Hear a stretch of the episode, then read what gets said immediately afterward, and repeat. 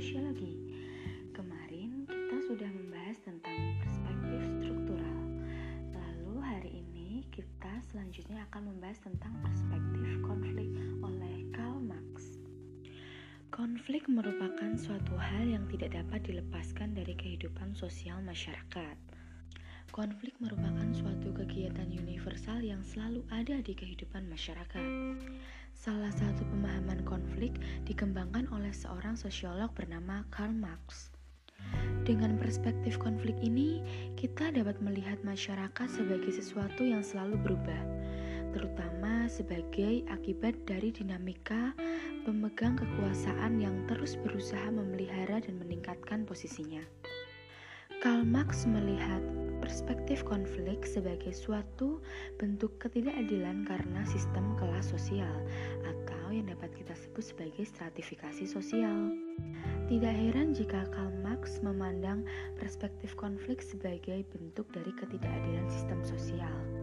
Karena Karl Marx hidup dan tinggal di Eropa pada zaman revolusi industri, di mana saat itu terdapat dua kelas sosial yang sangat terkenal yang sampai saat ini masih kita pelajari, yaitu kaum berjuis dan kaum proletar.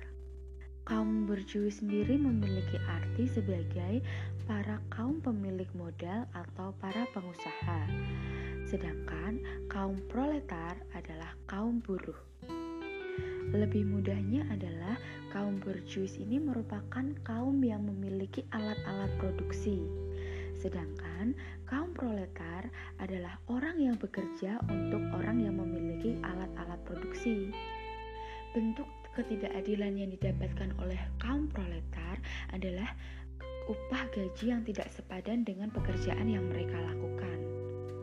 Oleh karenanya, Marx memberikan sebuah solusi untuk menghapus sekat antara kedua kelas tersebut, karena sistem kelas akan membentuk sesuatu ketidakadilan bagi kedua belah pihak atau kedua belah kaum masyarakat ini. Nah, semoga sampai di sini kalian sudah paham ya tentang pengertian perspektif konflik. Lalu selanjutnya perspektif konflik ini ternyata tidak hanya untuk melihat kaum berjuis dan kaum proletar. Simpelnya dengan perspektif ini kita dapat melihat ketidakadilan yang diciptakan oleh sistem stratifikasi sosial atau sistem kelas yang ada di masyarakat. Perspektif ini memiliki perbedaan dengan perspektif yang sebelumnya, yaitu perspektif struktural fungsional. Pada perspektif struktural fungsional, kelompok terintegrasi sedemikian rupa dan membentuk hubungan yang saling melengkapi. Sedangkan pada perspektif konflik ini beranggapan bahwa kelompok sosial tersebut memiliki tujuannya sendiri yang beragam dan tidak pernah terintegrasi. Sehingga dalam upaya mencapai tujuan, suatu kelompok malah sering kali mengorbankan kelompok yang lainnya. Menurut Nyi dalam Hamidi tahun 1995 mengungkapkan bahwa konflik memiliki lima sebab. Yang pertama yaitu kompetisi, yang kedua dominasi, yang tiga kegagalan, yang keempat provokasi, dan yang kelima perbedaan nilai. Dalam sebab yang pertama yaitu kompetisi. Kompetisi berarti adanya satu pihak yang berupaya untuk meraih sesuatu dengan mengorbankan pihak lain.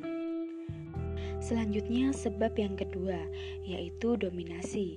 Dominasi sendiri merupakan satu pihak yang berusaha untuk mengatur pihak yang lainnya sehingga merasa haknya ini sangat dibatasi atau tidak boleh untuk dipenuhi. Sedangkan pada perspektif konflik, ada sebab yang ketiga, yaitu kegagalan. Kegagalan merupakan bentuk menyalahkan pihak tertentu saat gagal untuk mencapai tujuannya. Lalu yang selanjutnya adalah sebab provokasi. Sebab provokasi ini adalah hadirnya seorang provokator yang memicu sebuah konflik sehingga menjadi suatu masalah yang besar. Lalu sebab yang terakhir adalah perbedaan nilai. Pada perbedaan nilai ini menyebabkan konflik karena terdapat patokan yang berbeda dalam menetapkan benar atau salahnya sebuah tindakan. Itu tadi pembahasan kita tentang perspektif konflik menurut Karl Marx.